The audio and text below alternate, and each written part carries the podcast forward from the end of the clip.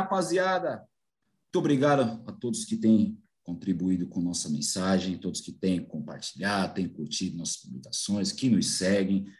O número pode parecer baixo para muitas pessoas, ter 3 mil seguidores no Instagram, mas são 3 mil pessoas interessadas em passar uma mensagem de cultura, uma mensagem de solidariedade. Não é muito a linguagem que a gente vê na internet, mas ter 3 mil pessoas é motivo de muita honra para a gente. Tá? Então, cada uma dessas pessoas que nos seguem, é, a gente tem um carinho muito imenso. Sem mais delongas hoje, é, depois de um tempo já negociando essa vinda desse nosso parceiro, hoje deu certo e é com muita honra, muita satisfação que eu trago o senhor Tiago Luiz dos Santos. Tem, como muita gente não conhece, então, Tiagão, turma do pagode. Alô, Vaguinho, tudo bem? Olá, galera que está assistindo aí. Uma honra fazer parte aí do Alô Mundo, né? Desse programa seu aí tão bacana, com um intuito tão legal, esse projeto aí, o Samba para a Vila. E, enfim, eu fico contente, lisonjeado pelo convite. E vamos aí trocar uma ideia, bater um papo. Vamos nessa. Tiagão, a gente vai tentar aqui contextualizar a história da turma do pagode, mas eu acho que de uma forma diferente que muitos canais aí, muitas entrevistas que vocês, você ou os outros sete falam por aí, claro. acaba ficando um assunto meio que, que batido, mas acho que é uma contextualização de uma forma mais cultural e social da turma Sim. do pagode, porque eu vejo, já falei em outras, em outras, outras entrevistas aqui, eu vejo a turma do pagode como o grande nome do samba hoje. Obrigado. É, e, em termos comerciais mesmo, porque é uma marca que é, está consolidada, de fato, dentro do mercado. Como que é para você, depois a gente entra no âmbito da gestão, Hum, claro. É, como é que é para você hoje ser tão referência para tantos grupos é, no cenário do samba? Então, Vaguinho, assim, a gente não tem, às vezes, noção disso, cara. É, e, no meu ponto de vista, às vezes é bom também nem ter muito, sabe? É, a gente é óbvio que a gente já está aí há mais de 20 anos, só com o Turma do Pagode. Uh, todo mundo tem uma história muito antes do Turma do Pagode. É, então, assim, é, isso é uma coisa que acho que é um presente que Deus nos deu, né? Assim, da gente poder fazer o trabalho, fazer o que a gente gosta, uh, conquistar muitas coisas e ainda ser, né, igual você está falando, referência para muita gente. E você ser referência, você ser relevante naquilo que você faz, é uma das coisas mais. É, é difícil isso acontecer, porque tem muita gente boa, né? Tem muita referência.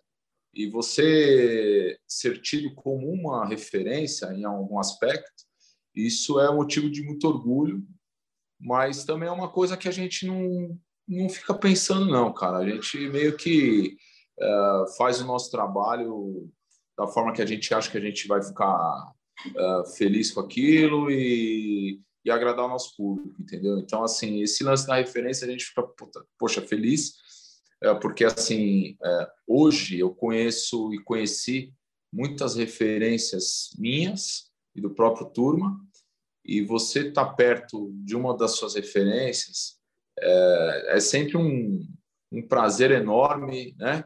E assim, isso acontecer de repente com a gente, poxa, é muito orgulho, assim, uma satisfação muito grande. Mas assim, é o que eu te falei. Eu não penso muito nisso, a gente deixa meio que o Zeca, igual o Zeca fala, deixa a vida levar e vamos que vamos. É isso. É. E eu digo, é, é, é interessante a sua resposta, porque acho que acaba tirando um pouco do peso, né? Da, da responsabilidade porque Sim. a gente vive num mundo hoje que se o cara não se posiciona, ele é o, o, o mureteiro em cima do muro, se ele, se ele se posiciona, ele é isso, ele é aquilo, tem Sim. que falar alguma... E às vezes só quer o descanso, né? Só quer a paz. É, porque, cara, é, assim, a gente tem uma boa conduta, né? Assim, a gente como artista, a gente tem aí praticamente mais de 20 anos de carreira, a gente tem uma a gente procura ter uma conduta como artista e como uh, cidadãos, né? Então, assim, a gente tenta, a gente faz muita coisa que muita gente não sabe, né? que a gente faz, ajuda muita gente, é, a gente ajudou e ajuda muita gente, muita gente mesmo, e é um estilo que a gente tem, a gente, nós somos um artista discreto, a gente não gosta muito de, de estar em, em determinadas situações, e a gente procura, dentro do que você falou de referência, não ser só uma, talvez uma referência musical, que isso é meio que natural, a gente não é, é procura ser isso, é, sermos referências assim como cidadãos, né? Pessoas do bem e tal. É isso. Acho que é o mais é. importante. Acho que você propagar o bem é ser sambista de fato, né? Você Exato. propagar Exato. a mensagem não é só a gente tem eu tenho batido bastante na tecla aqui nas, nas entrevistas que ser sambista não é só tocar um instrumento ou cantar, estar tá em cima no palco ou numa roda de samba. Ser sambista Sim. vai um pouco mais além. E agora vamos entrar ali, arte de amar. Arte de amar da quebrada aqui da nossa zona norte. Falei para o Didão, hoje turma do pagode é nossa joia, nosso diamante aqui da, da zona norte, quando se fala de samba. É, Didão, é, parceiro, amigão grande, nosso. Grande músico, um grande ser humano. Meu irmão. E mas aí ele começa no Arte de Amar, e é um formato totalmente diferente do que vocês exercem hoje, né? É um, é um formato, claro. é um repertório. Como foi para vocês essa mudança em termos de repertório? Porque primeiro disco é um disco fantástico, né? Que é Turma do Pagode. Ali ainda não era, não era o nome do grupo ainda, né? Era um projeto, era um projeto tirado do pagode que o Arte de Amar tinha no consulado. Isso, que é um repertório é, é dos mais dos mais célebres repertórios, digno de Tiadoca, claro. que era que eu acho que era, foi mais ou menos a ideia do Netinho com aquele trabalho, né? É, ali foi uma produção musical do Milton Manhães, que também tinha feito Tiadoca, e pela proposta que era o nosso pagode no consulado, foi meio que ele entendeu que teria que ser naquele conceito de cantado em coro, uh, sem ter um cantor fixo e tal. Então foi o conceito foi usado mesmo do Tiadoca. E daí você e daí desse mesmo disco vai uma música para o rádio. Cara. Foi surpresa para vocês? É, na verdade, assim, a gente, cara, é, o Arte de Amar a vida inteira lutou para ser um artista uh, reconhecido, né? O que eu digo surpresa, o que eu digo surpresa é pelo formato da música. Não, porque de, venhamos e convenhamos, não é um formato de rádio. É. Por mais que seja então, um disco assim, que eu amo. Mais, é, ainda mais no ano que foi isso, né? Que foi um ano que não era aquilo que estava rolando, né? Aquilo não estava num ponto forte, num, num, num, auge, não era aquilo. E o Arte de Amar vinha com uma outra proposta. Tanto que no Arte de Amar eu tocava bateria, uh, era uma outra proposta. Uh, a gente sempre gostou de um repertório do que rolava, mas a gente sempre tocava um lado B de, de, dos artistas e tal. Quando a gente começou a fazer esse pagode e rolou a, a possibilidade de fazer aquilo virar um CD, uh, ah, lógico, foi uma honra para nós, a realização de um sonho e tal. E quando veio a situação da rádio, na verdade, a primeira acho que foi, se não me engano, a antiga Rádio Cidade, uh, que era 96.9. Uh, e aí, uh, quem negociou isso foi o Newton, que é, na verdade, a era da Paradox para o B-Music, que estava naquela fusão. Para a gente foi uma grande surpresa, porque é o que você falou, assim, aquilo não, na nossa cabeça não tinha um formato radiofônico, né? Porque era um coro cantando, era uma regravação do Djavan, que a música é maravilhosa, não tem nem o que se falar. Então a gente não imaginou. Então aquilo contrariou tudo que a gente vinha pensando, né? Então assim, a gente imaginava aparecer e nos tornarmos profissionais naquilo por um caminho e a coisa aconteceu naturalmente por um outro caminho completamente diferente. Mas óbvio que a gente fez aquilo bem feito, com propriedade, é, aonde aquilo fez com que outras pessoas acreditassem no nosso potencial. né? Que no caso o Neto ele é, é, fez essa ponte entre nós e o Newton, que o Newton era uh, presidente da Paradox, aí virou para o B-Music e ele acreditou no projeto. Né? Então, ele que deu sequência, colocou na rádio e tal.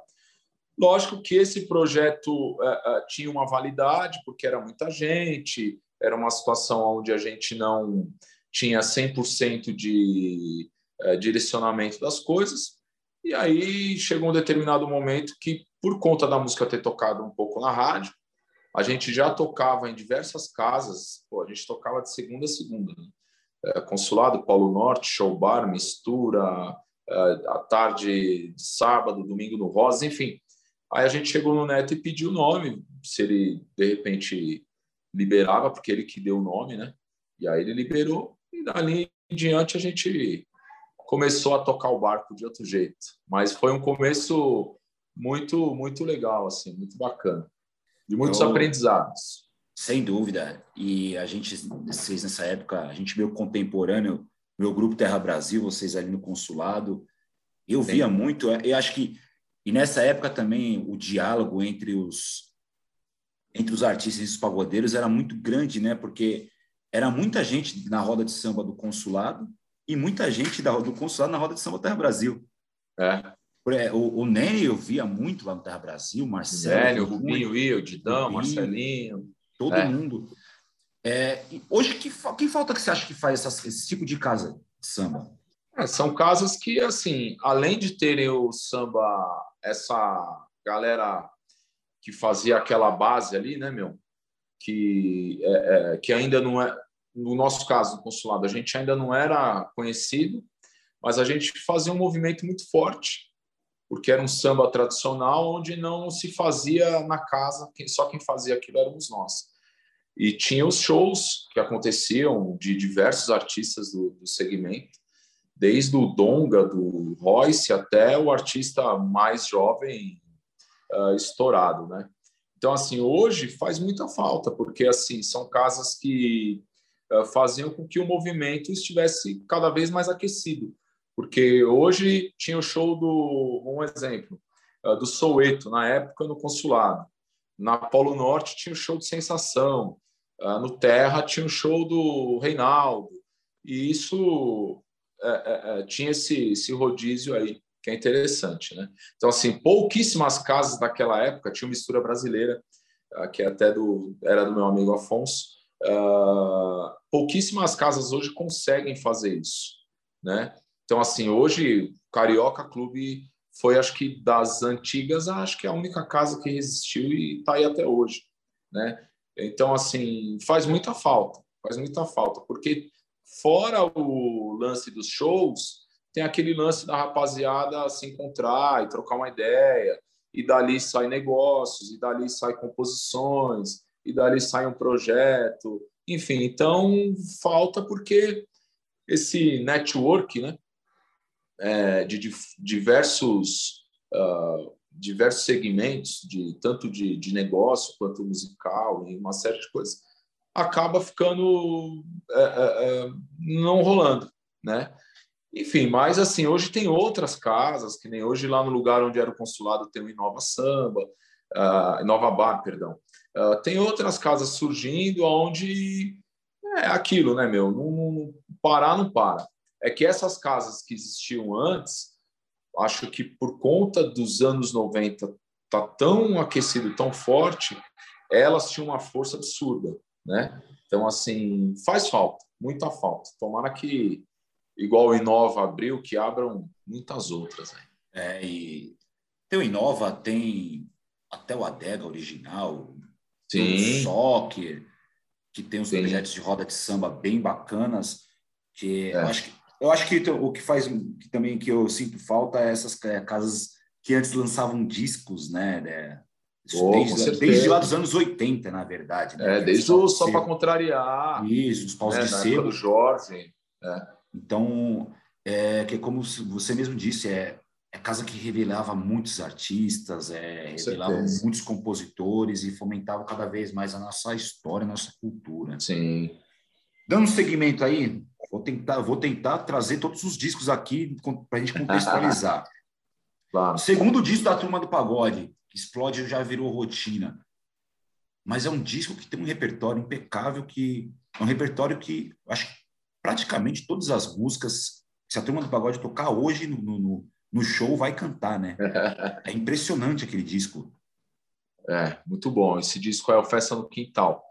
Ele foi, aí já foi a fusão. Aí tem uma história curiosíssima, eu vou te contar bem rápido. Uh, entre o disco que nós fizemos o primeiro lá, né, baseado no da Tia Doca, para esse, nós gravamos Já Virou Rotina com Lua, uma produção do Lua. Né? Uh, fizemos um clima ao vivo, pô, ficou impecável. Lua é um cara genial, uma pessoa incrível, um produtor, assim, é acho que é até um pouco além da nossa capacidade, assim, de tão bom que ele é. é e aí nós pegamos esse, já virou rotina, e nós fomos até o Newton da UB Music explicar para ele que a gente queria fazer um projeto baseado naquela música. Aí era o Leis cantando, aí uh, todo mundo tocando o seu instrumento e tal. Ele não queria ouvir, cara, de jeito nenhum. Eu fui eu, Rubinho, acho que Filé, só não me, não me falha a memória. Ele não queria ouvir, ele queria virar uma outra música do disco, ele achava que o disco ainda tinha muito para acontecer. Claro, é a opinião dele, um, um profissional, né? Ele é um cara muito vivido e tal, enfim. E a gente queria que fosse aquilo ali, a nossa cara e tal. Enfim, aí ele ouviu falou, falou, falou. Eu falei, tá bom, então a gente vai, vai resolver. Eu falei, então a gente vai embora, mas ouve aí, só ouve para a gente ir embora. Cara, ele ouviu, ele repetiu, a gente ficou lá mais, acho que mais uma hora, ele deve ter ouvido a música mais de dez vezes. Aí ele quis fazer. Nessa fusão, a gente já estava meio que assinando um contrato com o Jorge, Jorge Hamilton. E aí a gente mostrou para o Jorge, só que o Jorge falou, pô, só que eu acho que o produtor do disco tem que ser o Bira tem muito a ver com vocês e tal, papapá. Aí a gente acabou cedendo, né, meu? Porque a gente ainda não tinha força e não tinha ainda um discernimento para ter uma opinião tão relevante assim em relação à escolha do produtor, apesar de que, na minha opinião, teria que ser Continua Lua. Enfim, aí gravamos o Festa no Quintal com o Bira. O Bira trouxe o repertório, nós escolhemos, é, já aí já tem música do, dos meninos, né? Do Filé, do, do, do, Caramelo, Marcelinho, tem música do Fabiano.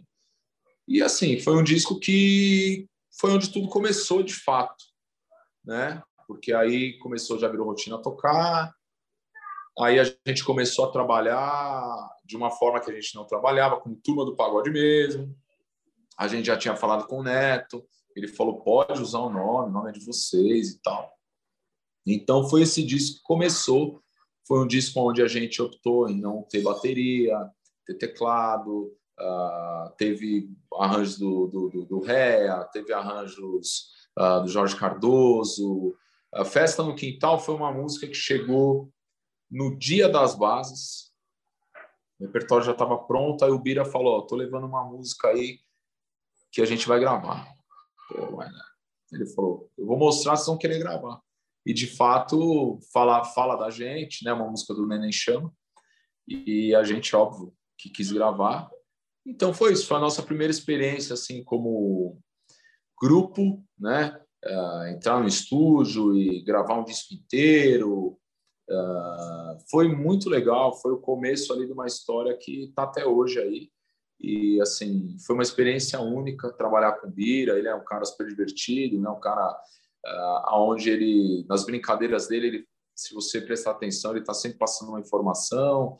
Uh, a gente aprendeu muito a executar ali, a tocar legal, enfim, é isso assim. Foi um disco que de fato começou ali mesmo. O Turma do Pagode começou dali em diante.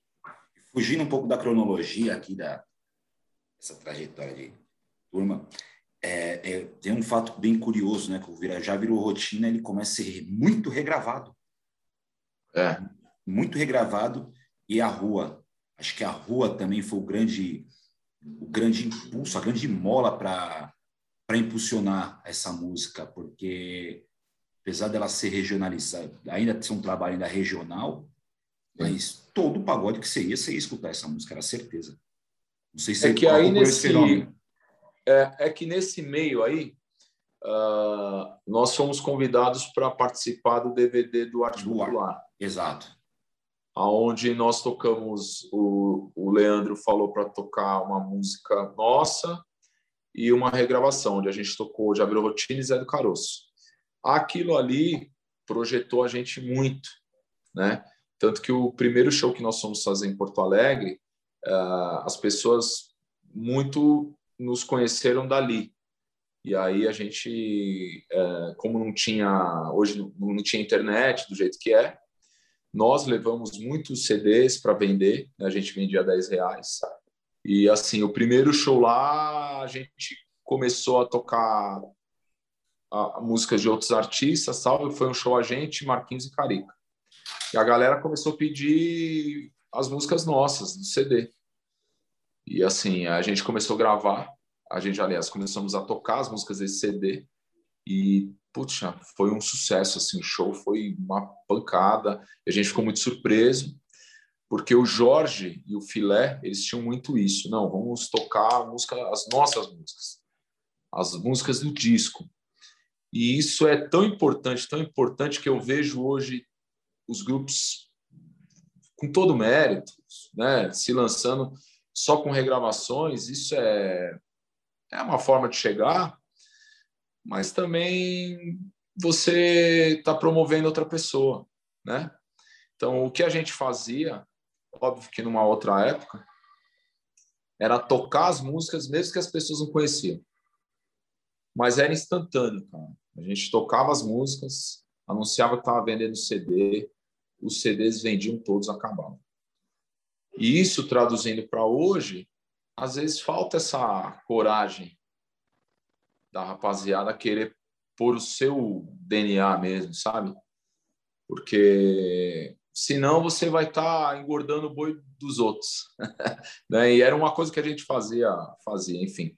E é o que você falou, a música ela foi para a rua, né? Acho que o maior, a coisa que mais impulsionou o turma foi a rua não foi nem a rádio, porque a gente foi tocar bem na rádio, legal, há 10 anos atrás. Assim, tocar de fato mesmo, de uma forma muito forte. O que impulsionou o Turma, não só de agrorotina, foi a rua, né?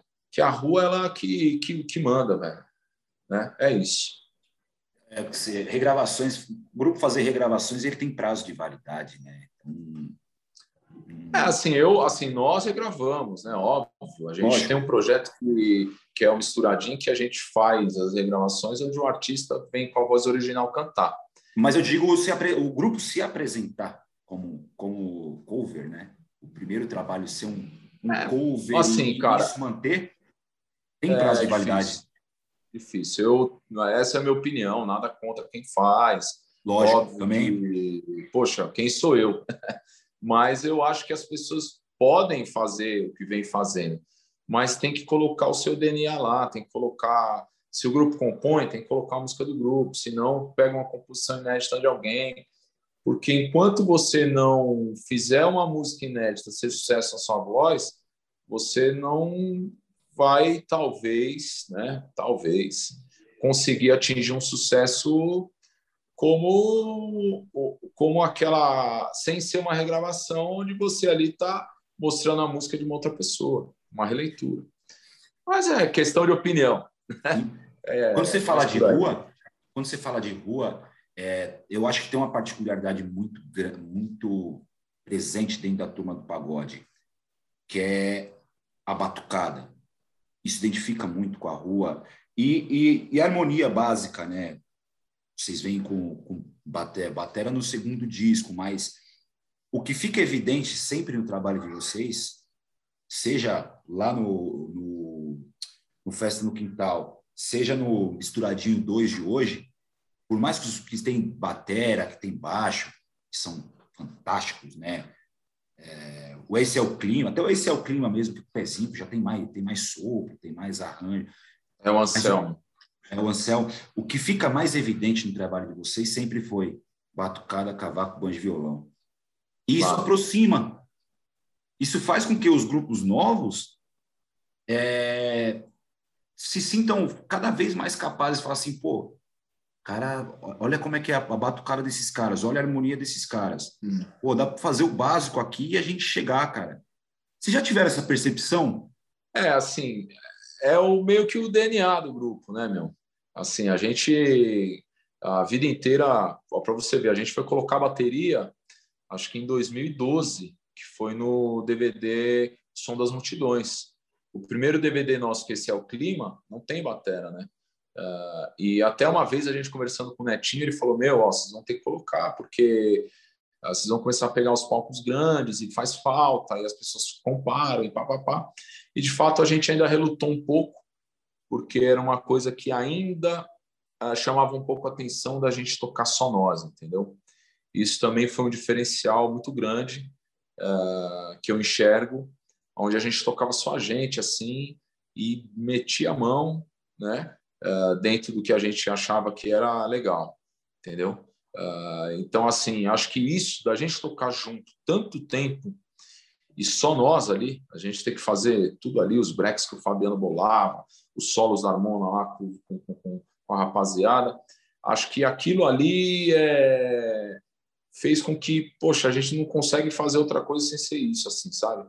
Por mais que a gente consiga gravar um, uma música com MC, ou com uma dupla sertaneja, ou com quem quer que seja, vai ter lá um cavaquinho, um reco-reco, um repique de anel, a cuíca, vai ter os instrumentos de fato do samba vão sempre prevalecer, né? É, então, assim, isso não é uma coisa proposital, e sim é uma coisa que está no DNA do grupo.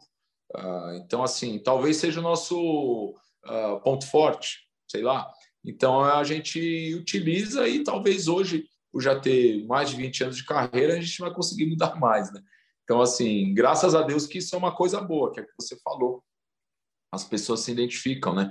Ah, até um tempo atrás, uma pessoa veio me falar de uma situação que, poxa, fulano e Beltrano e tal. Eu falei, caramba, eu falei, pô, isso a gente vem fazendo há, há 20 e poucos anos, né? Então, assim, é, é meio que que assim é, volta aquele lance da gente não ter essa percepção da gente não reparar, da gente não ficar é, preocupado com isso, né? Que é o nosso DNA, o jeito da gente tocar, o jeito da gente fazer. Mas eu concordo com você, assim, que a galera se identifica bastante. E essa fase que a gente tocou, que era sem bateria, só a gente, pô, era mó barato.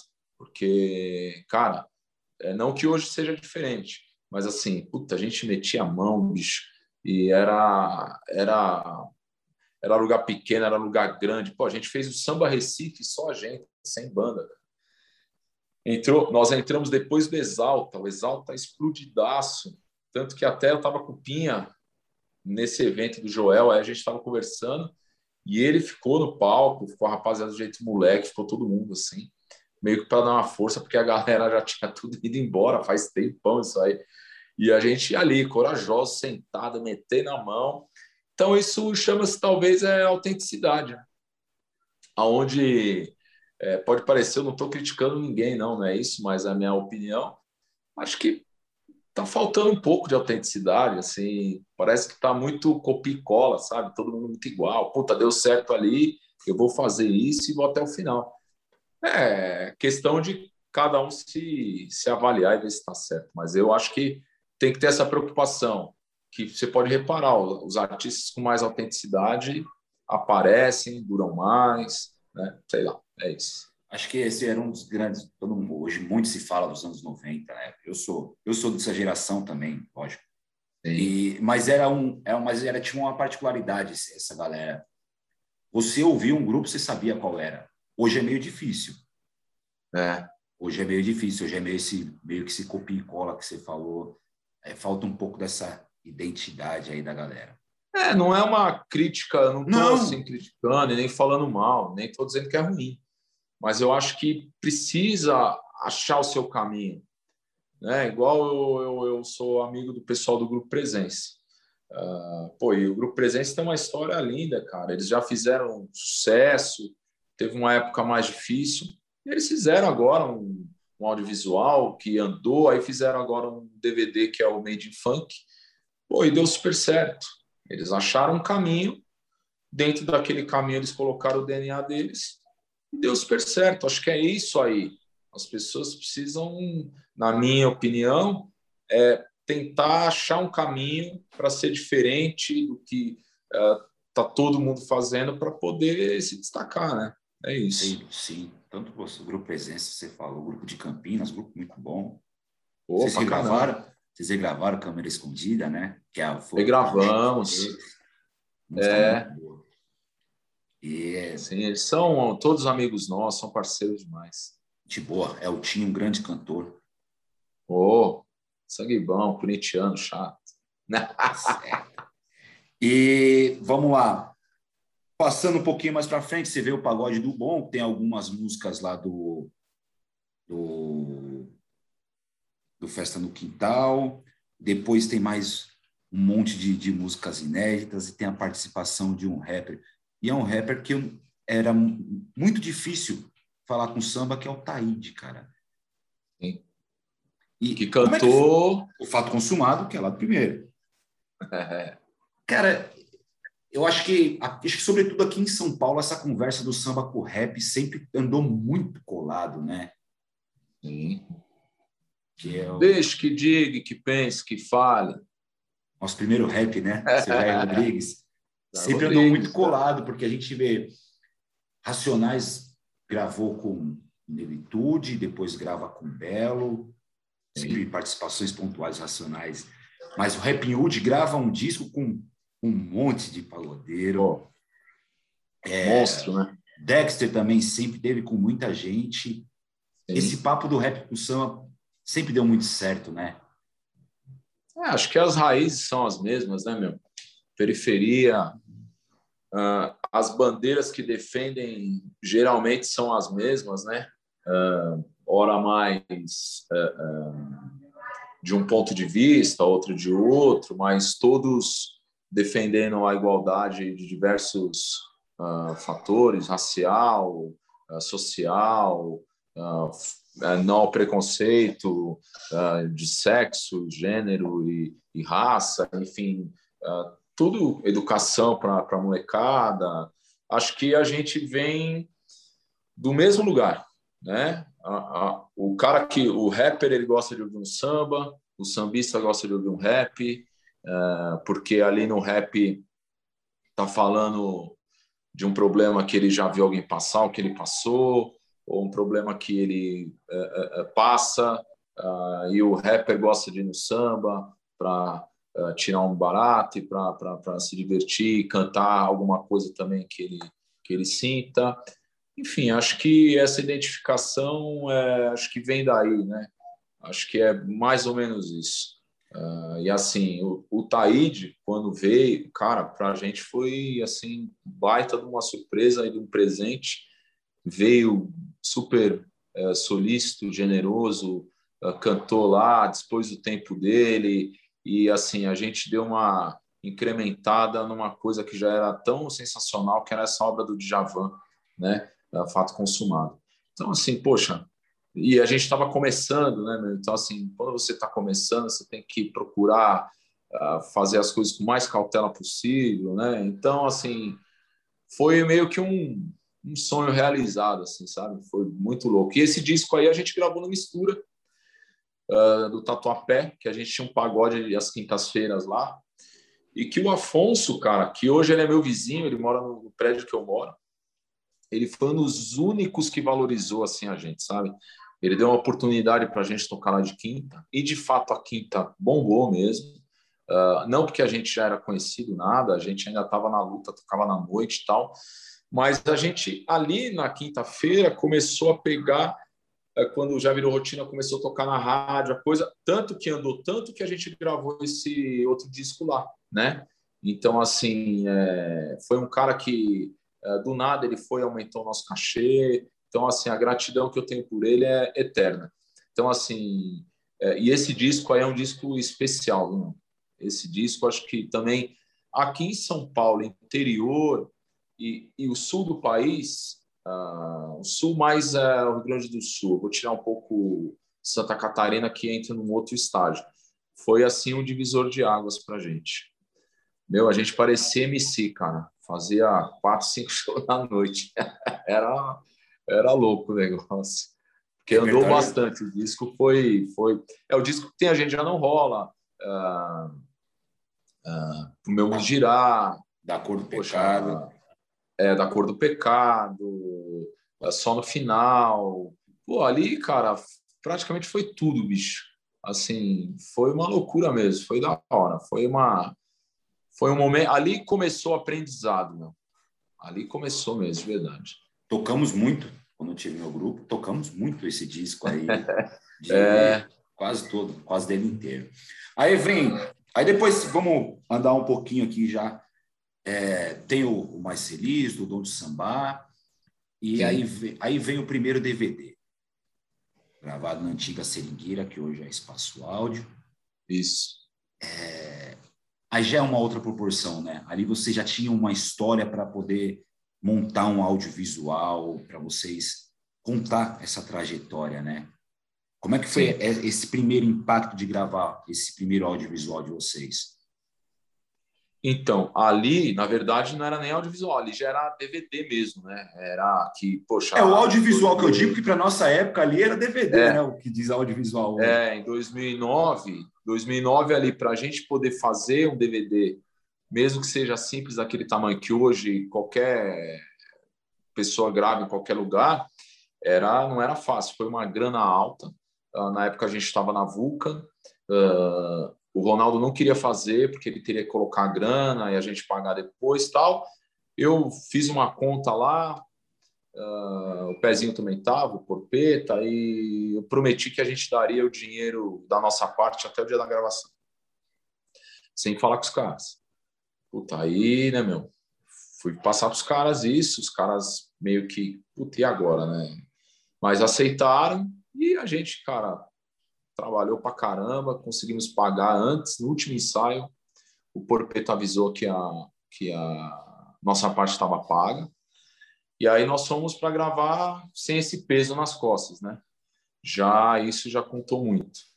Foi um DVD simples, não foi nada, né? Quem já viu sabe, mas foi o que a gente podia fazer, mas acho que é o mais o primordial de tudo, tinha um repertório, né? É, aonde é o que eu falo também. Pode fazer o que for, velho. Se não tiver a música, esquece. É dinheiro jogado fora. E aí, uh, esse DVD saiu pela atração. A primeira música de trabalho foi Toma Jeito Coração, que é a música do pezinho do Tiaguinho. Depois tocou Selinho, que é uma música do Filé, Caramelo e Marcelinho. E aí depois a gente veio com Camisa 10. Que ali, é, ali a chave virou e proporcionou a gente a, a gravar o próximo DVD que foi no, no Credit Hall. E assim, Camisa 10 tem uma história curiosa. A gente ouviu na casa do Pezinho, né? Na hora a gente selecionou a música e depois de um tempo ele falou para a gente, ó, puta, essa não vai dar para gravar porque o Charles André vai trabalhar a música e tal, né? Pá, Pô, a gente tem que respeitar, o cara é o compositor. E aí eu fiquei com aquilo na cabeça, cara. Eu não me conformei, sabe? Aí eu falei, pezinho, pé, pô, me passa o telefone dele, cara. Eu vou tentar falar com ele, né? Aí liguei pro Charles André. Pô, ele gente boa demais, né? Um cara tranquilo. Aí expliquei para ele, ele falou: Meu, não dá, cara. É música que eu vou trabalhar da minha carreira solo. Ele tinha gravado um DVD, acho que em Salvador. E tal, bababá. Eu falei: Então vamos fazer o seguinte: a gente faz um contrato que a gente não trabalha a música na rádio. Só a gente gravar a música. Ele deu risada. Ele falou: Não, não dá, né, meu? Pô, vocês vão gravar a música e a música vai virar de vocês e tal. Pá. Falei: Tá bom agradeci, pedi desculpa pela né, ter, por me pela intromissão, né, meu? Enfim. Aí passou uns dias, cara, ele voltou atrás. Você acredita? Aí ele voltou atrás, tal, a gente nem acreditou. Aí eu conversei com ele. Aí a gente gravou a música, né? Assim, de uma forma que a gente já acreditava muito na música. E a música virou o sucesso que virou. É, e aí, ali, a gente, de fato, foi para o Brasil, né? Ali, a hora que tocou Camisa 10, foi a música que a gente entrou no Rio de Janeiro, que a gente foi para o Nordeste, Norte, ali o bicho pegou de verdade. E aí a gente deu muita sorte, sorte não, né? A gente trabalhou. Mas, assim, nós somos agraciados e abençoados com um lancinho que o Leis fez sozinho. Ele que não era nem compositor, cara. Ele fez a música e aí a gente gravou no próximo DVD, né? Então, assim, esse DVD tem uma, uma representatividade muito grande para a gente, porque foi um esforço assim, todos foram, né? Porque aí a proporção vai aumentando e o esforço também aumenta. Mas assim, esse DVD, esse é o clima, ele tem uma representatividade pelo grande esforço que foi a gente gravar. Nem pelo resultado, porque graças a Deus o resultado foi excepcional, mas o que fez a gente gravar, a luta que foi, só sabe a gente. É isso. Exato, é acho que esse DVD é, é, o grande impulso, né? Que, como você mesmo falou, é o grande divisor ali da, da transição turma do pagode para sair do regional para ir para o Brasil. Sim. Mais que já mais que já tivesse lá um sucesso bem bem forte no sul, acho que vai começar a ir para cima do país, né? É. é. Aí vem com o som das multidões, cara. Que aí vocês retornam ao crédito, cara. Eu acho que talvez aqui daquela galera que foi gravar lá com, com Arte Popular, vocês foram o único que retornaram, né? E retornaram duas Acredito vezes ainda. Retornaram duas é. vezes ainda, porque o Misturadinho 2 também é lá. Foi lá, sim. Então, é, acho que aí já, já é uma outra magnitude de turma do pagode. Já é aí que entra a gestão própria? É... Aí está terminando a gestão. Não, ainda não. Ainda não. Assim, apesar de que a gestão, a nossa gestão, ela sempre foi muito presente, né?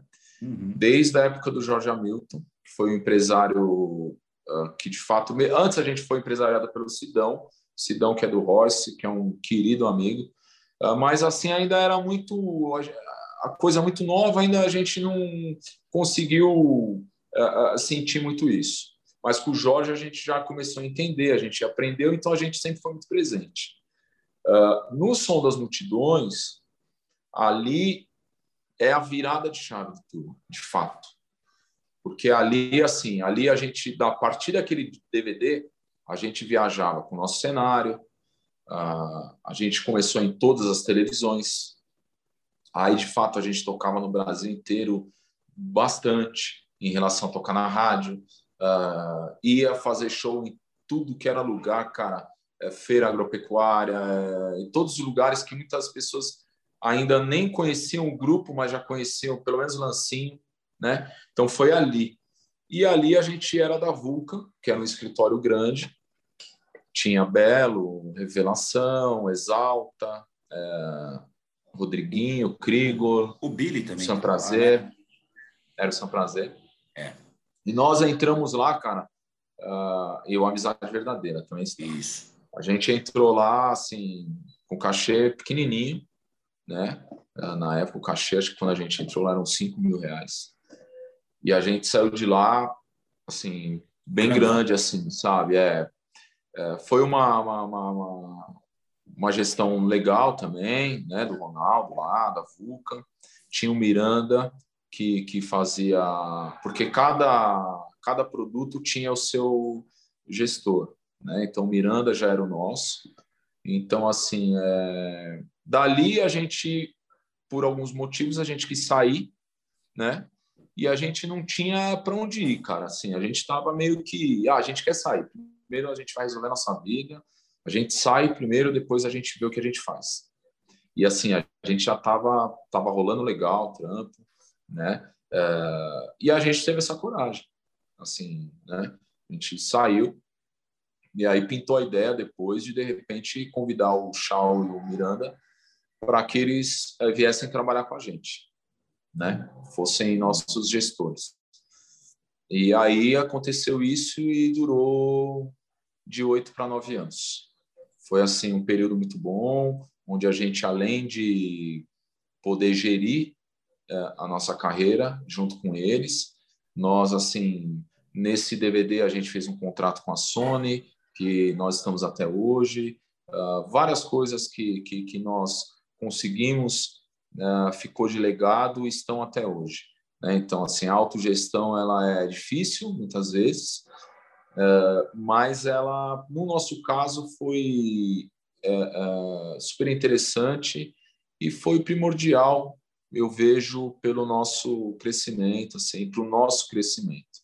Né? Assim, tem momentos que é complicado porque você uh, tem que analisar uma coisa que uh, se você olhar como artista você age de um jeito, se você olhar como empresário você age de outro e, e, e tem os interesses uh, mútuos dos dois lados, tanto como empresário como artístico.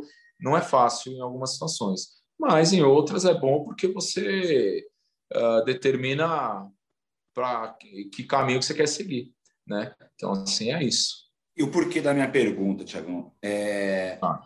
Porque eu vi o, o, podcast que você fez lá na Fórmula, lá junto com o Gama, e, e foi muito falado sobre essa questão da gestão, que hoje é muito complicado um grupo que não tem uma gestão sólida, ele conseguir andar legal é muito diferente do que acontecia na época das grandes gravadoras, grandes empresários. A grana hoje para o samba não é a mesma, não é a mesma dessa galera. Então, se o grupo não tiver um mínimo de conhecimento de gestão, vai ficar para trás. Eu acho que foi aí o diferencial que vocês tiveram, um grande diferencial com vocês. E um outro grupo também, eu sou Ismaroto também, eu, eu não sei como é que, que, eles andam, mas eu vejo que o Bruno está sempre muito à frente de tudo. O Bruno e o Sérgio, principalmente, eles estão sempre muito à frente de, das decisões, até mesmo produção artística, produção musical. Você vê muito, muito o dedo deles, que é o que reflete a turma do pagode também, de todos. É, eles são empreendedores, né? O Sorriso é um grupo uh, que eu tenho um orgulho assim de tê-los no, no, nosso segmento, porque são artistas, são empreendedores, são gestores, são pessoas do bem uh, e não fazem sucesso à toa. né? além de serem talentosíssimos. Né? Então, isso para o movimento é muito agregador. É, você ter é, exemplos a seguir. Né? E não é demérito nenhum você falar, pô, eu admiro uh, fulano, acho que uh, ele é merecedor de tudo isso, não é demérito. Isso é, é, é, é ter hombridade e reconhecer que o artista ou que a pessoa é uma pessoa exemplar. Né? Uh, no caso do, de hoje, uh, hoje, ao mesmo tempo que talvez o financeiro influencia, a internet, por um outro lado, ela colabora para que isso seja um compensador. Né? Uh, vamos lá. há mais de 10 anos atrás, quando a gente quis gravar esse DVD, que foi o primeiro, eu lembro que a nossa conta mais ou menos girou em torno de 200 mil a nossa parte uh, a gente tocava, cara, por cinco pau, três, quatro, dois, enfim. E nós já tínhamos uma vida, já tinha gente que tinha filho, já era casado. Uh, então, assim, e aí? Como que nós vamos fazer? Né? Aí entra o que? A gestão. E entra o que, que o grupo quer. Qual que é o objetivo do, artista? Ele quer tocar por qual motivo? Onde ele quer chegar? Né? Então, assim, ele também tem que é, é, é, saber uma série de coisas que talvez ele nem tenha resposta. Eles não tenham resposta. Isso ajudou muito a gente, porque a gente tinha um objetivo.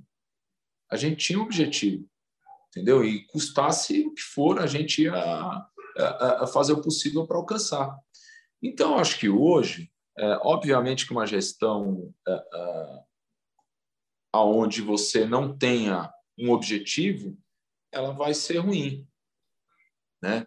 Então, assim, hoje você tem várias formas, várias e várias e várias, de você arrecadar dinheiro para o grupo e fazer aquilo para o grupo uh, e usar a internet como um benefício, né? Então, assim, por muitas vezes hoje, ah, tudo bem, pô, o grupo não tem dinheiro para tocar na rádio.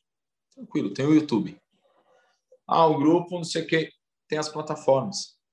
Não dá, ah, não dá para subir nosso audiovisual porque é só música de outros artistas.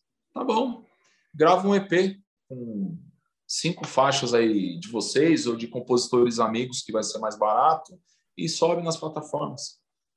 Entendeu? Arruma um lugar fixo para você tocar, junta a sua galera lá, tal. Então quer dizer, tem caminho. Tem caminho. Eu acho que a questão é de fato aprender.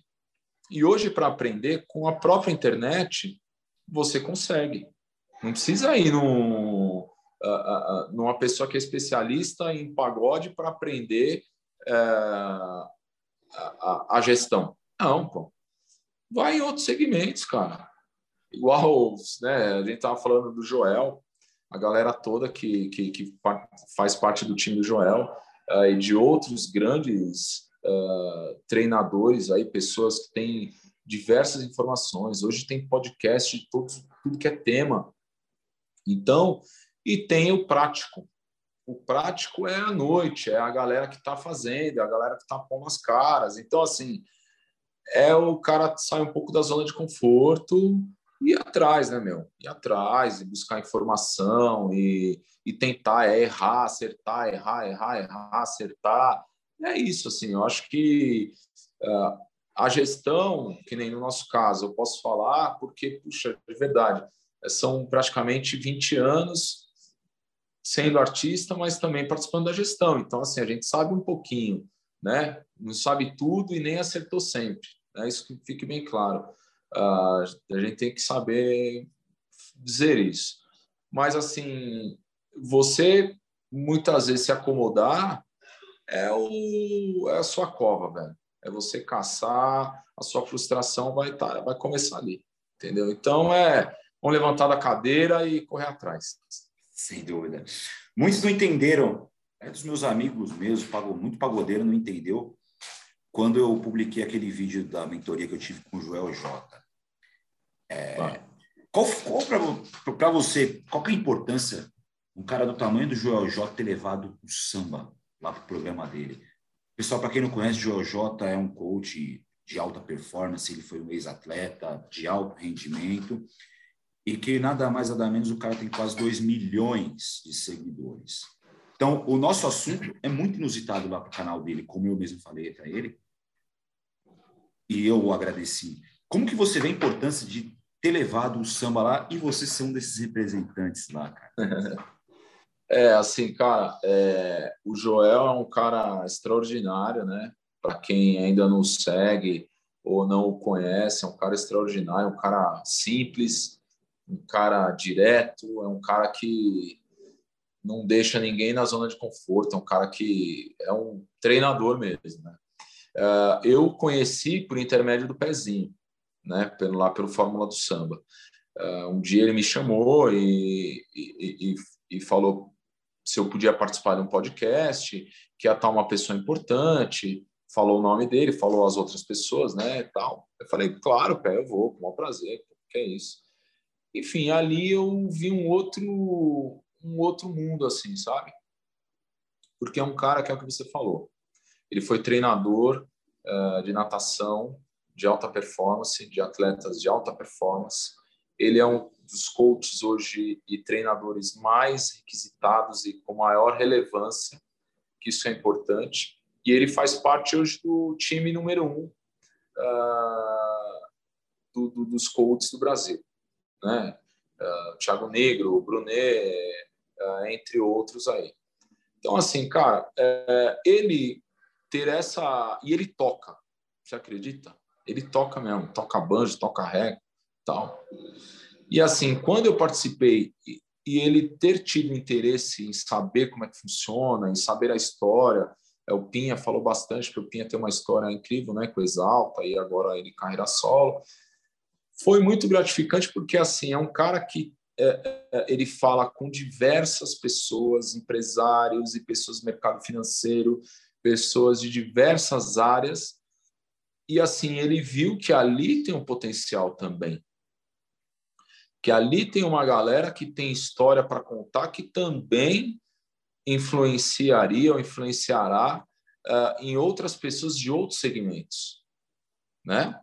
Então, assim, isso prova que assim nós temos uma história, e mesmo a história, mesmo não, a história sendo de inspiração, a história sendo eh, de empreendedorismo, a história sendo de diversos pontos, para ele foi muito interessante, porque o público dele, apesar de talvez não ser um consumidor uh, 100% musicalmente do segmento, no caso, nem todo mundo lá ouve samba, mas assim, as histórias servem de exemplo para o cara que tem uma loja, para o cara que tem um pet shop, para o cara que está uh, fazendo um, um trabalho na internet, para um atleta. Ali serve vários exemplos.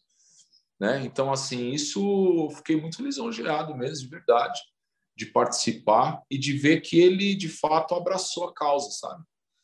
É, porque a nossa causa é uma causa nobre, uma causa inspiradora, né? Porque, assim, não só pela superação de que a maioria vem da periferia e que é difícil, de fato é mesmo, mas, assim, porque nós temos aqui, você, uh, N outras pessoas, grandes exemplos de falou, opa, peraí, tá vendo? O cara fez isso, foi a chave, foi a virada, esse detalhe, e isso pode ser usado em outro segmento, independente de seja musical ou não, né? Então, assim, eu fiquei muito feliz dele ter, ter, ter olhado por esse ponto, né? Isso deve muito ao Pezinho, que o Pezinho que fez essa ponte teve essa visão, e, assim, isso só tende a aumentar, tá? Isso só tende a trazer mais pessoas pessoas de outros mercados, de outros segmentos, a começarem a olhar de uma outra forma. Né? Que nem teve há pouco tempo agora, foi no, no, no podcast do Tiago Negro, a Marília Mendonça, a Maíra Maraíza. E ele, é, eu ouvi, ele quis saber várias coisas, porque os exemplos delas, que é da área musical tanto quanto os nossos, servem para muitas outras pessoas, né? Tem empreendedorismo ali, tem inspiração, tem alta performance, tem tudo, entendeu? Então, assim, é, é isso. Eu tive o prazer de, de participar de uma, uh, do, do, do, de uma mentoria do Joel, presencial, foram três dias, mas eu só pude em dois. E assim, cara, ele foi incrível, assim, nos levou lá no palco, a gente falou, ele falou, foi muito legal. Então, assim, a gente tem que aproveitar isso para colocar o nosso segmento uh, para que tenha visibilidade para essas outras pessoas, para entender que aqui também rola tudo uh, que rola em outros segmentos, né? empreendedorismo, alta performance, superação e etc. É isso. Então, assim, fiquei feliz mesmo e acho que é só o começo. É, ali, ali eu entendi que não foi o não foi o Thiago, não foi o Tiagão, não foi o Fogaça, não foi o Pino, não foi o, Pé, o Pezinho, o Salgado e o Arlindo que estava lá ali foi uma representação de toda uma história, porque a Lindinha representa. Aí, aí, eu, aí eu entendi pelo que foi convidados a dedo pelo pezinho. O, o Salgado, um grande representante dos anos 90, o Pinha, a história dele com o Exalto, o Fogaça, o cara que trouxe a primeira, que, primeira composição dele tocar no rádio foi com o Fogaça. Claro. Vocês, o grande, o grande case pós-exalto do, do Pezinho, o Salgado, Sim. o Salgado já falei, e o Arlindinho representando o pai. Sim. Então, é, e ali é a representação de toda uma história, porque se a gente pegar ali de Arlindo Cruz para frente, pelo menos cinco, são 50 anos de história de samba. Então, ali é a representação claro. do samba, a representação de uma história. E, e como eu, eu, disse agora há pouco, é muito importante para a gente, a gente ocupar esses espaços também. A gente se mostrar presente, que não é só brincadeiras à parte com o título da música, pelo, pelo amor de Deus, pessoal, que não é só festa no quintal. que, que o samba, ele é ele também claro. é essa parte empreendedora, a parte que, de alta performance, a parte de superação, mas que são inúmeros os exemplos de pessoas que de auto, com a sua autogestão dão muito certo e alavancam Sim. todo um segmento, né? Que não é só bagunça, né? O, o samba, como há muito tempo, há muito se falavam, né? Que o samba era pô, fazer bagunça, fazer samba. Então, infelizmente, estamos começando a quebrar esses paradigmas e estar tá nesses espaços, eu acho muito importante. Seguindo, já caminhando aqui para o final da nossa conversa, infelizmente, mas vamos terminar antes da gente terminar. Vamos... Passou rápido, hein, meu? Passou demais, cara. e, e aí não, e a gente parou no som das multidões, ó. Tem mania do Brasil, tenho 15 anos. Sim. Misturadinho, 1 e 2. E agora o Turma em Casa. É, é Turma Mania do do Quintal. Brasil. Turma do Quintal, isso. Mania do Brasil, cara. A música Mania do Brasil, para mim, é, é, um, é fantástica, cara. É, Sim.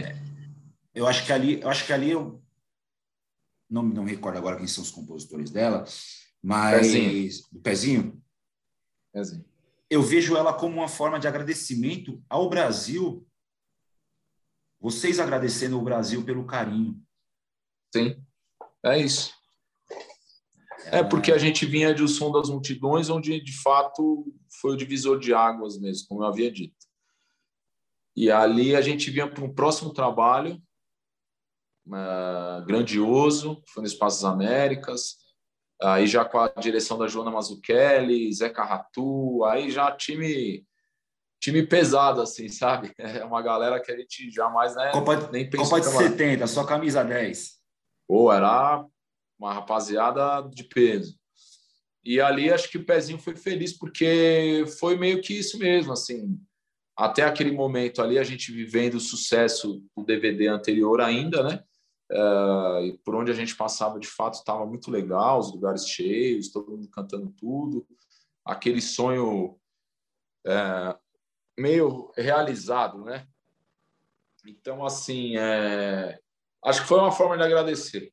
Acho que foi isso, assim, ele ele fez de fato para isso. A gente talvez nunca conversou sobre isso assim, mas o que é o que você falou, o que fala na letra, o que fala mesmo é isso, é uma forma de, de agradecimento. Muito legal mesmo. E no lance de vocês, a batucada lá em cima.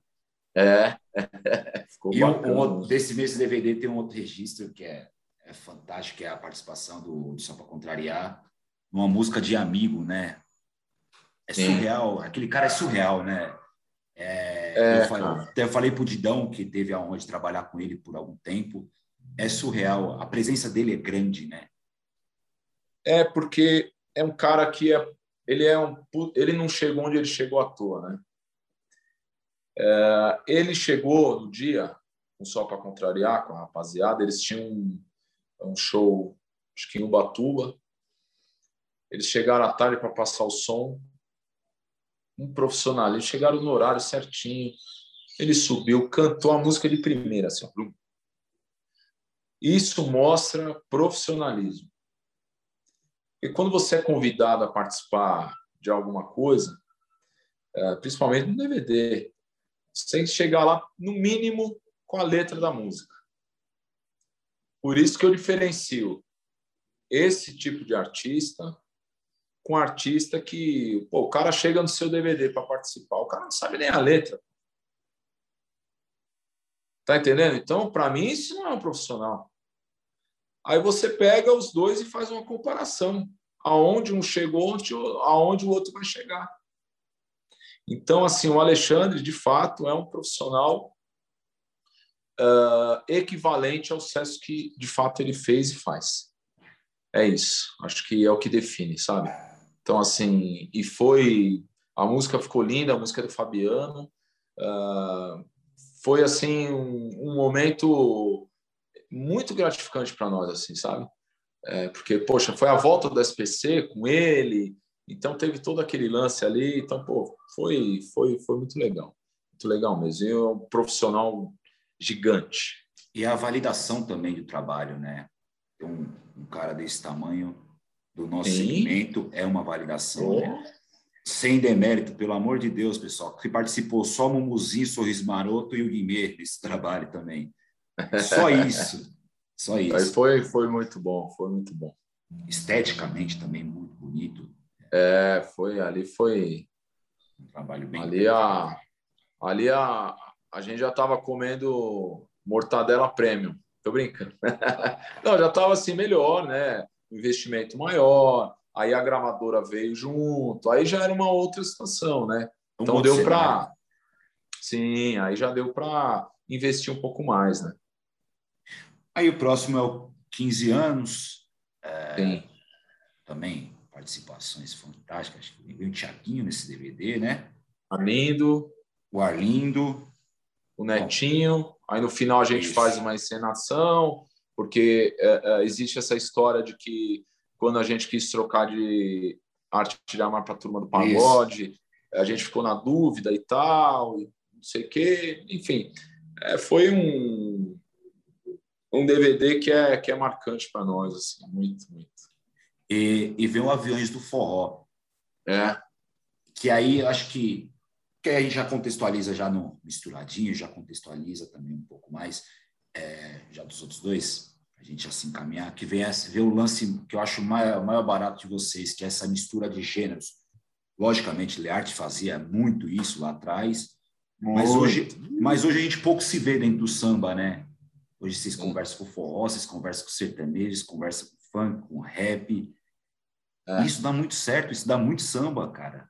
Como foi tá. essa primeira aí do com chão de avião? Pô, que barato, cara. Aquele cara, acho que eu de fora, espectador, eu vejo que o astral daquele cara é lá em cima e não tem como você Genial. não ficar feliz do lado dele. então, essa, essa parceria surgiu assim, de repente, acho que foi até o Miranda que, que, que falou sobre isso, que estava, não sei, em determinado lugar e pintou essa, essa possibilidade. Aí, lógico, assim, a gente já os conhecia, mas não tinha ainda uma intimidade para os convidar, para convidá-los, né? É, porque ainda era aviões, então era o Xande e a Solange. Uh, e aí eles, puta, não, vamos, vamos, vamos. E aí a gente achou pô, super legal. Eles iam cantar Deixem Off. Uh, mas aí, por algum motivo lá, a gente optou uh, uh, em Puxa Garribeja, que foi até uma, uma, Eu lembro bem disso. Foi uma sugestão do Fabiano. A gente estava antes subindo um show em Belém. Não sei se era Belém ou interior lá do Pará. E aí o Fabiano sugeriu: Pô, por que, que o Aviões não grava Puxa Garribeja e tal? E acabou ficando. E, cara, foi muito louco, porque assim. Eh, deu muito certo a parceria, a música tanto quanto a do Guimê, que também é, era né, outro gênero e tal, quanto igual a gente fez com o Taíde, depois com o Rael, uh, enfim, é, é, isso, cara. Essas misturas aí acho que dão certo porque o Brasil é essa mistura, né? Então Exato. a gente tem que, que dentro de uma medida, uh, fazer com que essas misturas tenham uma conotação grandiosa aí mostre para o nosso público que a mistura ela é incrível, né? É isso. Isso, misturadinho em dois, né? Dois trabalhos é. fantásticos e para a gente já finalizar e caminhar para os momentos finais que já claro. é, eu eu gosto sempre de falar de uma pessoa muito específica aqui e eu ter visto que vocês conseguiram de todas as formas homenageá-lo em vida é mais um motivo da minha admiração pela turma do pagode, que é o seu Reinaldo. Reinaldo Legal. foi um cara muito importante, cara, para muita gente do samba e isso deixa, vocês deixavam, vocês sempre deixaram muito explícito quando participavam de um trabalho dele ou quando ele vinha participar do trabalho de vocês. Qual é a relação da turma com o Reinaldo? Poxa, Reinaldo, é, a gente sempre viu o Reinaldo, né? A gente, eu tenho uma história com o Reinaldo, eu assisti no show dele na DPM, eu adolescente, ah, ele cantando Sou seu xodó, morena de Itapuã. E aquilo, depois eu estar com o Reinaldo, estar com o Reinaldo, e de repente ele convidar a gente para participar do primeiro DVD dele, que foi no consulado, a gente estava começando a, a, a tocar, estava ali já virou rotina, começando a rolar.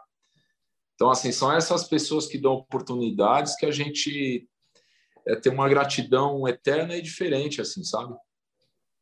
Porque ele, de alguma forma, ele acreditou no nosso potencial, né? Entendeu? Então, assim, isso... Depois ele, a gente cantou no outro DVD dele, que foi no Rosas, agora não lembro o ano, mas não foi faz tanto tempo não. É, e aí pintou o lance do Misturadinho, né? Que Misturadinho é um projeto que eu tive a ideia. Falei, poxa, a gente poderia chamar a galera para cantar o sucesso deles, né? Acho que ia ser legal, tal. A gente não conseguiu todos porque alguns do grupo já não tem mais, não sei o quê, mas a maioria rolou. E quando a gente falou para ele, quando acho que foi o Rubinho que falou com ele, eu não me lembro agora. Ele ficou super feliz, ele já estava doente, né? E na passagem de eh, no ensaio, ele foi lá no Gravodisc, ensaiou, brincou, contou piada, contou história, daquele jeito dele sempre, né? Uh, enfim, e no dia não foi diferente, foi lá, cantou, rebentou. Então, assim, a relação que a gente tinha com ele era de fato de muito carinho, muito respeito e gratidão. Foi o que ficou, né? A, a, essa gratidão aí por ele ter nos dado essa oportunidade, né? Porque assim, chamar o artista para cantar quando ele já é sucesso, isso é natural né? A ordem natural das coisas, né? Mas quando você chama um artista que ainda não é sucesso para participar e o Reinaldo do tamanho que era o Reinaldo, que é o Reinaldo, né? Acho que o Reinaldo continua gigante, vai continuar as músicas dele, a obra dele. Isso para a gente foi, pô, e aquele DVD que a gente participou primeiro, pô, tava Almir, tava seu Jorge, cara, é assim, então, não tem nem o que dizer, né, velho? É, assim, é gratidão eterna. É, quem teve a oportunidade, o prazer de conhecer o Reinaldo, é, sabe que era um cara sensacional, um cara é, gente boa. E ele tinha essa característica, né, de dar oportunidade. Você vê, ele deu oportunidade para o Ferrugem, no DVD que ele fez no Rio. Uh, o Ferrugem ainda não era sucesso, tanto quanto nós, quando nós cantamos com ele. Então, essa generosidade aí é só para os grandes. Viu? É, não são todos que têm isso, essa visão, assim, sabe? É, e ele teve, e assim, é uma pena ele não estar mais entre nós, mas ficam as boas lembranças e as músicas, né? Que é o que a gente tem para recordar os momentos. Reinaldo vai ser eterno.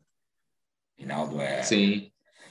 Não vai ser. É a mesma coisa que vão alguns grupos que hoje já não existem mais, como Que Loucura, que vai ser eterno, Sensação, que às vezes vai, às vezes volta, Negritude, às vezes vai, às vezes Negritude volta. ainda tá, né? Ainda mas, tá. Mas com a formação original. Isso. O Exalta ainda tá, mas Exalta. com a formação original, né?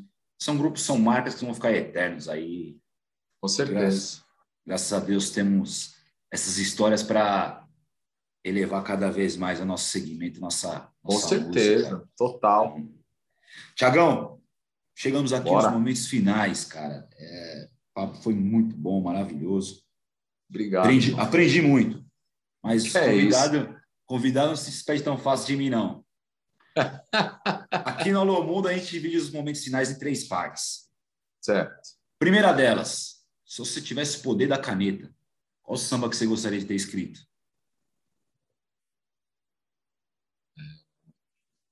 É difícil, hein, meu? Tem muito, hein? É, porque tem duas situações, né? Escrito para para ser sucesso e ganhar um dinheiro ou escrito pelo meu prazer assim de ter escrito uma letra incrível, independente de ser sucesso ou não. Acho que festa no quintal.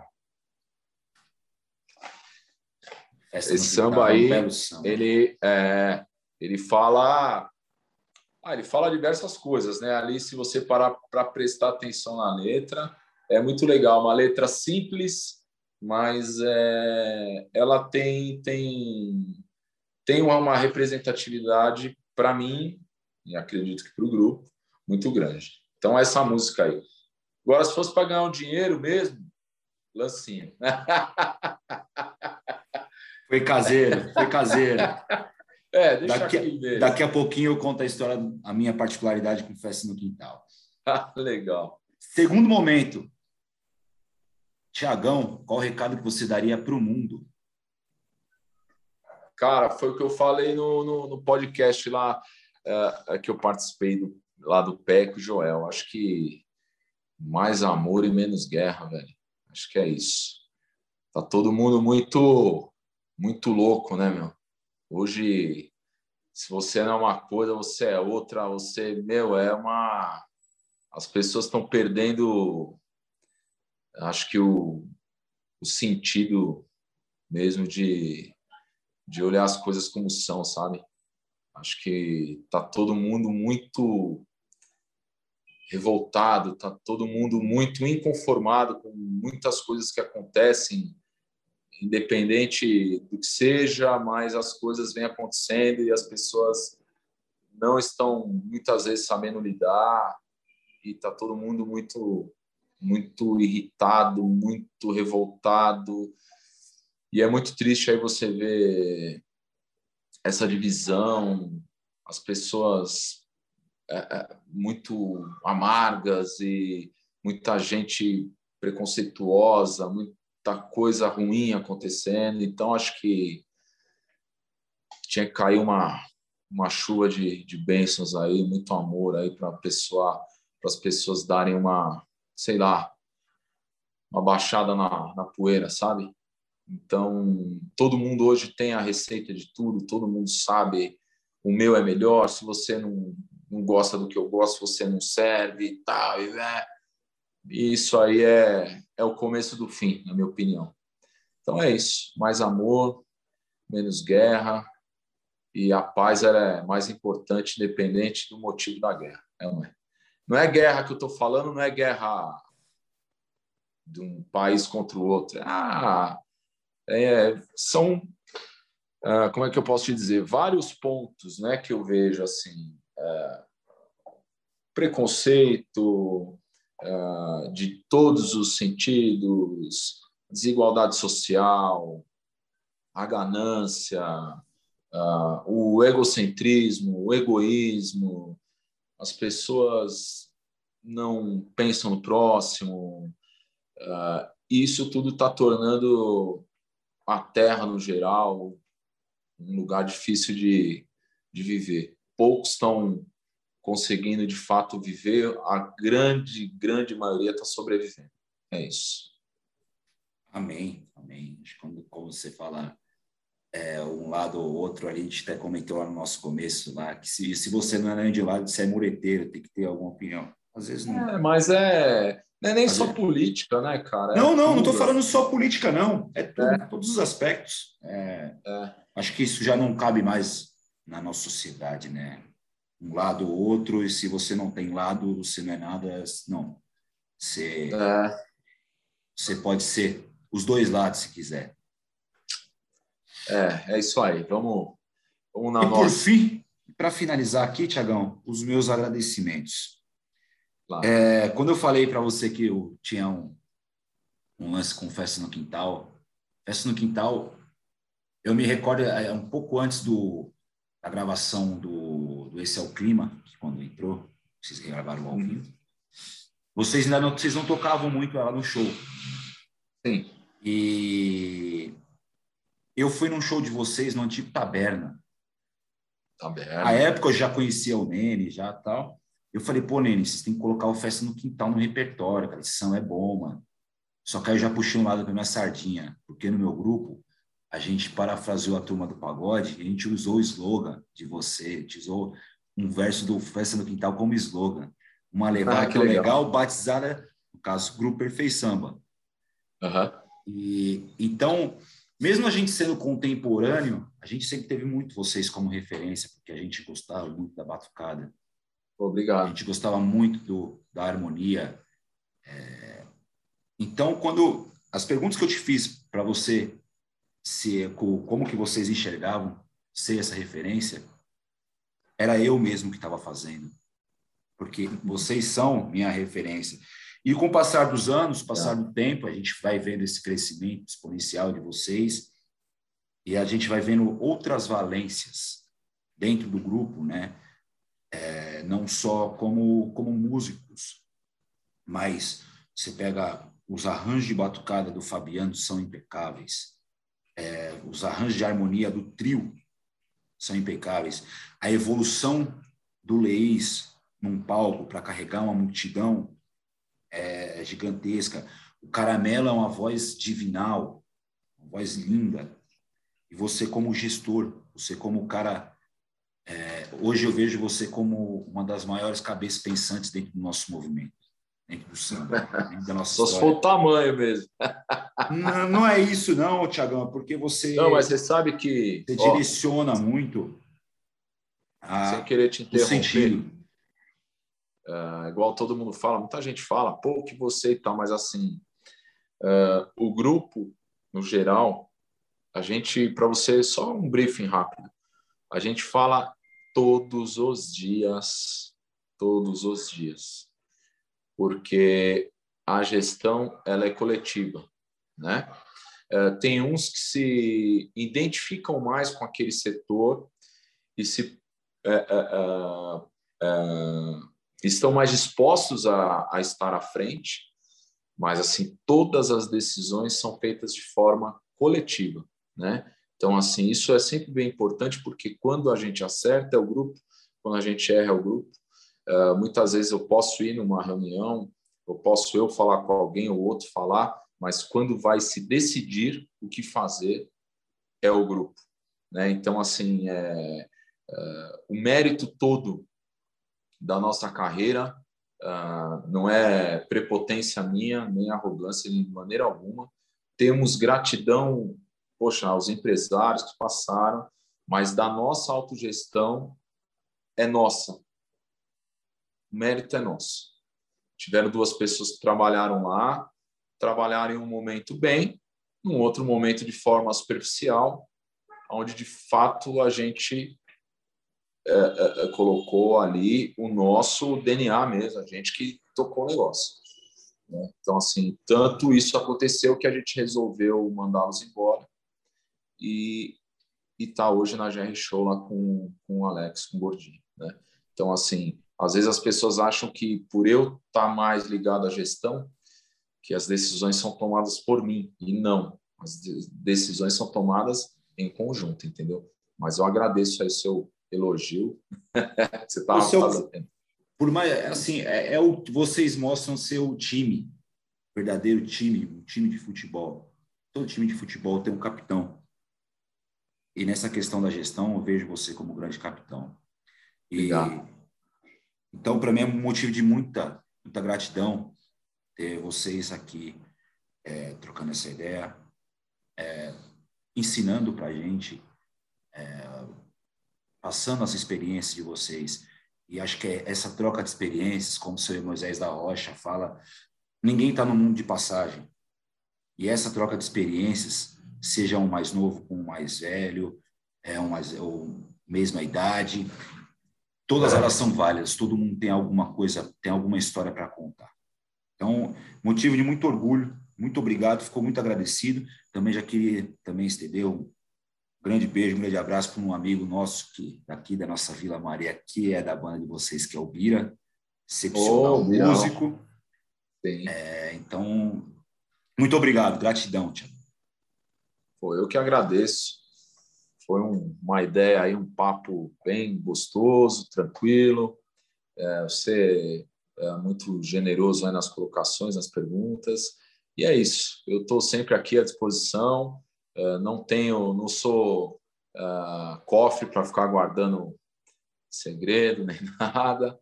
Eu ajudo, cara. Eu tenho grupos que me chamam, tal. Eu ajudo. Eu tento uh, trocar essa experiência e passar o que eu já vivi. É óbvio que a gente não falou quase que nada. Assim, é muita história, é muita coisa. Mas é isso. Acho que a gente tem que ser generoso e é, é passar para as pessoas o que a gente já viveu, para que talvez inspire alguém, para que a pessoa não erra, talvez igual a gente errou em algum momento. E é isso. Esse trabalho que você faz, tem muitos outros que fazem também, é muito importante. É, parabéns, que o seu canal aí cresça muito. Conte comigo, tá bom? E é isso. Zona Norte de São Paulo, somos nós. Alô, Vila Maria. Zona Norte é bairrista. Acho que já percebeu para a galera que da Zona Norte que já passou aqui, todo mundo é bairrista. Então, é, acho é, que essa... assim, eu, eu sou um cara que a gente viaja, né, meu? Eu, eu, né, a gente costuma falar isso. A gente viaja para o Brasil inteiro e tal, papapá. Mas, cara, quando eu tô aqui na nossa, nossa região aqui, pô, eu não preciso de mais nada, meu? Ah. Eu me sinto feliz demais. Em casa. Pessoal, Tiagão, turma do pagode, gostaram? Muito obrigado para quem chegou até aqui. Até a próxima, se Deus quiser. Alô, mundo! Olha eu aqui! Alô, mundo!